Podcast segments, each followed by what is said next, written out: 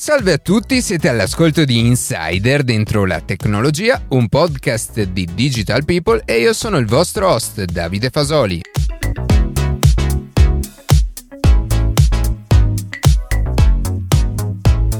Oggi proseguiamo con il tema delle criptovalute, cercando di capire cosa sia il mining di monete e perché questo processo ha un forte impatto negativo sul nostro pianeta. Prima di passare alle notizie che più ci hanno colpito questa settimana, vi ricordo che potete seguirci su Instagram a chiocciola dentro la tecnologia, iscrivervi alla newsletter e ascoltare un nuovo episodio ogni sabato mattina su Spotify, Apple Podcast, Google Podcast oppure direttamente sul nostro sito. Thank you.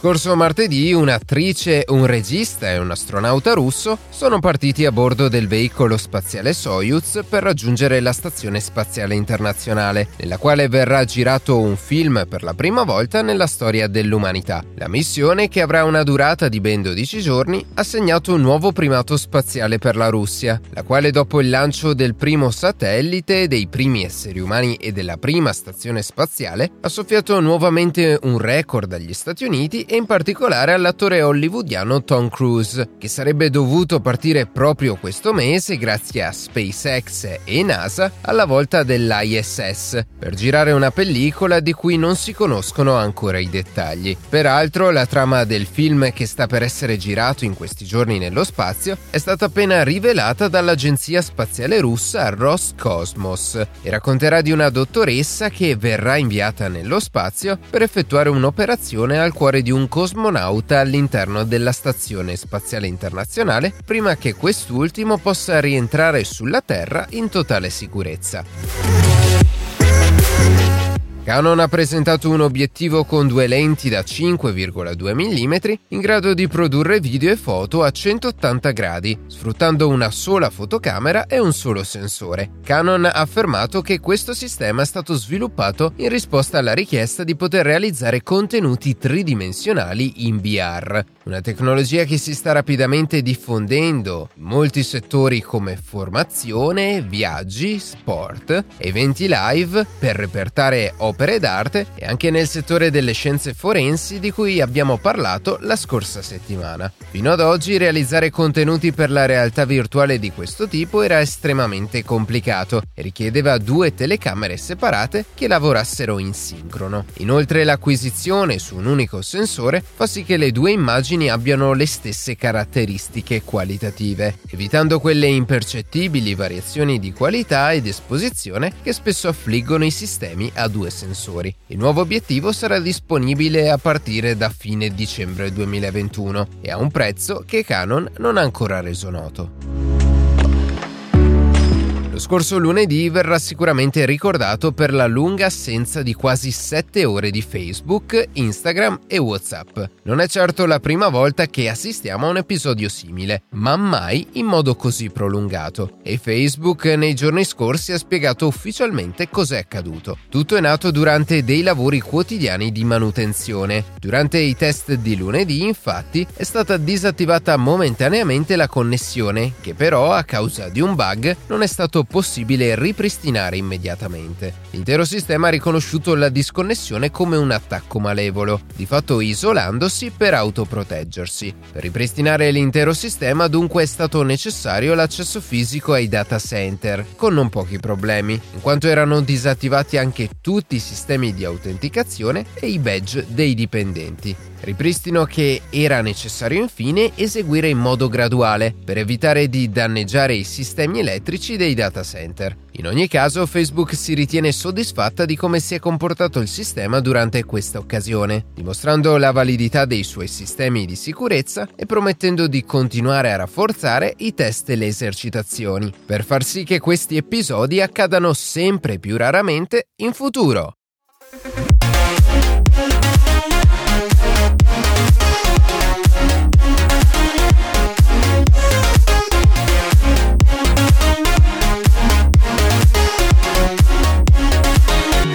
Nell'ultimo periodo le criptovalute hanno acquisito una sempre maggiore popolarità, tanto che è ormai diventato comune parlare o sentire parlare nel bene e nel male di Bitcoin, di Ethereum, di Dogecoin e delle altre monete virtuali. Su cosa sono le criptovalute, tra l'altro ne avevamo già parlato nella puntata Le criptovalute non sono il futuro, in cui avevamo anche analizzato i diversi problemi che queste monete devono risolvere per poter essere utilizzate nella quotidianità dei prossimi anni. E da allora la situazione non è certo migliorata, anzi Alcuni stati come El Salvador hanno deciso di legalizzare i bitcoin, rendendo così possibile pagare tasse e tributi o effettuare acquisti proprio grazie alle criptovalute. D'altra parte, però, stati come la Cina ne hanno espressamente vietato l'utilizzo e il mining, e questo ovviamente ha fatto precipitare di colpo il valore dei bitcoin, che, sia chiaro, resta comunque molto alto. Proprio la Cina infatti è uno dei paesi in cui l'attività di mining è più elevata, grazie soprattutto al costo molto basso della corrente elettrica. Minare criptovalute infatti nella maggior parte dei casi necessita di una grande quantità di potenza di calcolo e di conseguenza di energia e molto spesso questa pratica può risultare pure controproducente. Ma vediamo perché.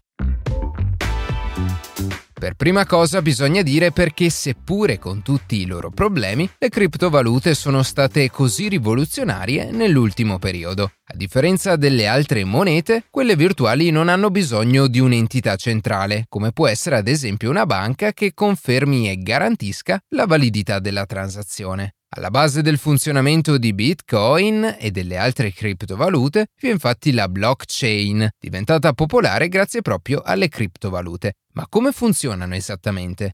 In pratica, una blockchain, come dice il nome stesso, non è altro che una catena blocchi, dove ogni blocco rappresenta, nel caso delle criptovalute, una o più transazioni. Le informazioni contenute nella blockchain, per come questa è stata pensata, sono inoltre visibili pubblicamente, sicure e immutabili. Nel caso fosse necessario correggere un errore passato, quindi, sarebbe necessario inserire alla fine della catena un nuovo blocco con le informazioni corrette, come una sorta di rettifica. La blockchain poi garantisce che tutti i dati presenti in essa non possano essere manomessi o modificati in alcun modo e lo fa grazie alla crittografia. Ogni blocco infatti è firmato digitalmente. In sostanza è rappresentato da una serie univoca di numeri e lettere, determinate proprio dal contenuto del blocco. Cambiando le informazioni all'interno del blocco, cambia anche il codice che lo rappresenta e ogni blocco poi, proprio come in una catena, è collegato al precedente grazie a questo codice. Ma facciamo un esempio. Immaginiamo la preparazione di una passata di pomodoro. Dal seme iniziale viene prodotta la pianta, successivamente da questa si raccolgono i pomodori maturi e infine da questi si ottiene la passata. Se pensiamo ad ognuno di questi procedimenti come il blocco di una catena, è quindi facile pensare come ogni risultato dipenda da quelli precedenti e modificando un passaggio intermedio l'intera catena cesserebbe di essere valida e non otterremo più il prodotto finale.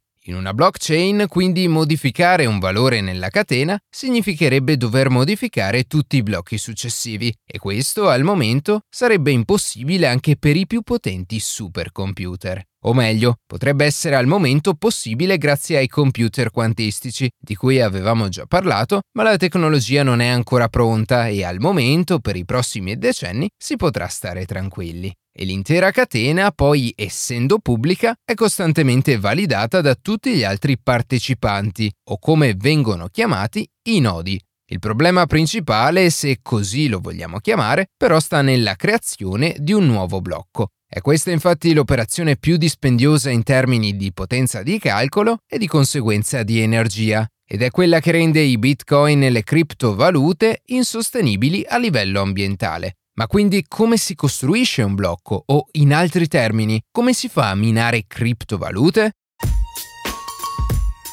Nel caso dei bitcoin, costruire un blocco richiede tra i 10 e i 20 minuti. Nella realtà il tempo necessario sarebbe notevolmente inferiore, anche di pochi millisecondi. Questo però permetterebbe di modificare la blockchain, la catena di blocchi, molto più facilmente, ad esempio aggiungendo e validando finti blocchi che andrebbero infine a sostituire la catena originaria. È necessario quindi un sistema in grado di rallentare la procedura di creazione di un blocco, ma renderla comunque abbastanza veloce da non dover rallentare l'intero sistema. E il modo più comune che viene utilizzato è quello della risoluzione di un problema crittografico. Facciamo prima un esempio e vediamo poi più nel dettaglio di cosa si tratta. Come si è detto poco fa, creare un blocco da inserire alla fine della blockchain e quindi validare una o più transazioni è di per sé un procedimento molto semplice e veloce. Per completare la creazione viene quindi affidato a tutti i minatori un quesito, che possiamo immaginare come una sorta di indovinello. Il primo che risolve l'indovinello comunica a tutti di aver validato un nuovo blocco, in modo che anche gli altri minatori possano verificare che il risultato è quello corretto e ottiene un certo quantitativo di criptovalute come premio. Se l'indovinello è troppo facile e i blocchi vengono generati in meno di 10 minuti, i problemi successivi saranno più complessi, mentre se al contrario i blocchi vengono generati in più di 15 o 20 minuti, la complessità della domanda viene diminuita. Ma di preciso quindi che cos'è questo problema da risolvere? Cerchiamo di spiegarlo nel modo più semplice possibile. Innanzitutto è necessario definire che cos'è una funzione di hash. Letteralmente, hash significa sminuzzare, tritare e questo rende molto bene l'idea di come funziona questa procedura. Immaginiamo di avere un testo o un numero qualsiasi. Una funzione di hash genera da questo testo, tritandolo e sminuzzandolo, tramite appunto diversi procedimenti, una serie di numeri e di lettere di lunghezza fissa, ad esempio 32 caratteri, univoca e possiamo dire casuale per quello specifico testo. Cambiando anche una sola lettera, il risultato finale dell'hash dunque diventerebbe completamente diverso. È quindi facile capire come sia pressoché impossibile in tempi brevi dall'hash risalire al testo che l'ha generato. Grazie a questa proprietà, quindi quello che la rete di Bitcoin o di altre criptovalute fa è assegnare un numero, mentre i minatori che vorranno aggiudicarsi il premio e validare quindi il blocco dovranno trovare quel numero che, sommato ad un altro numero iniziale, dia come risultato, dopo essere passato per la funzione di hash,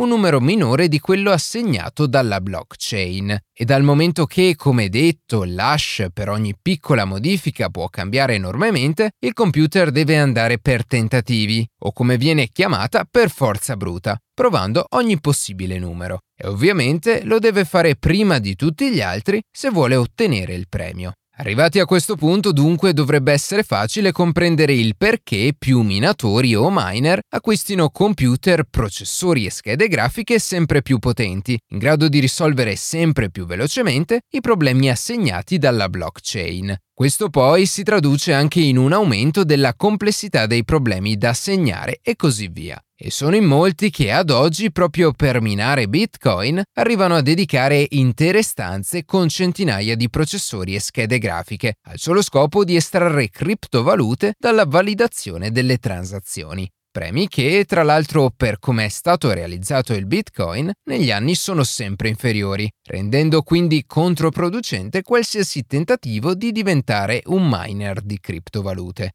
I costi infatti tra processori, schede video, energia e raffreddamento supererebbero di gran lunga i guadagni derivanti dal mining di Bitcoin, Ethereum e di altre criptovalute. Ed è qui quindi che si concentrano la maggior parte dei problemi che la maggior parte delle criptovalute ha ad oggi, ovvero l'enorme inquinamento che ogni transazione indirettamente produce. Come abbiamo appena detto, infatti, validare le transazioni ha un costo energetico non indifferente ed è quindi per questo che molti minatori sfruttano l'energia a basso costo di paesi come la Cina. Energia ovviamente non rinnovabile. E se ad esempio aziende come Google o Apple hanno il pieno controllo dei propri server e quindi hanno la possibilità di utilizzare energia rinnovabile, in un sistema decentralizzato come quello delle criptovalute tutto questo non è possibile, in quanto ogni partecipante è indipendente. Arrivati a questo punto, quindi, le criptovalute, per come sono ora, avranno vita breve e probabilmente molti stati, seguendo la decisione della Cina, magari per motivi differenti, ne vieteranno l'utilizzo. Ma le alternative e le soluzioni a questo problema in realtà esistono già e aspettano solo di essere implementate. Uno di questi è un sistema diverso per creare i blocchi chiamato Proof of Capacity. Questo sistema, ad esempio, si basa non sulla potenza di calcolo, bensì sullo spazio disponibile. Quindi possono essere riciclati vecchi dischi di memoria per minare criptovalute che sfruttano questa tecnologia, come Signum. Un altro sistema invece è chiamato Proof of Stake. Grazie a questo sistema viene deciso a priori chi sarà a creare il blocco, tramite selezioni casuali o basate su certi criteri come l'anzianità, il voto o il pagamento di una sorta di cauzione. In questo modo non è per forza necessario avere potenze di calcolo enormi per arrivare primi e dunque il consumo energetico dell'intero sistema è fortemente ridotto. Su questo sistema ad esempio sarà basata la rivoluzione di Ethereum, chiamata Ethereum 2 Serenity, che è attualmente la seconda criptovaluta più importante capitalizzata al mondo dopo Bitcoin.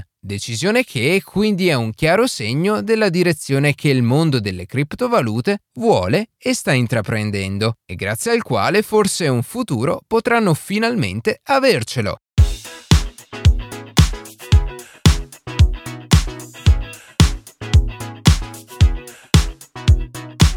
E così si conclude questa puntata di Insider dentro la tecnologia. Io ringrazio come sempre la redazione e in special modo Matteo Gallo e Luca Martinelli che ogni sabato mattina ci permettono di pubblicare un nuovo episodio. Per qualsiasi tipo di domanda o suggerimento scriveteci a redazione chioccioladentrolatecnologia.it, seguiteci su Instagram a chioccioladentrolatecnologia dove durante la settimana pubblichiamo notizie e approfondimenti. Qualsiasi caso nella descrizione della puntata troverete troverete tutti i nostri social. Se trovate interessante il podcast condividetelo che per noi è un ottimo modo per crescere e non dimenticate di farci pubblicità. Noi ci sentiamo la settimana prossima.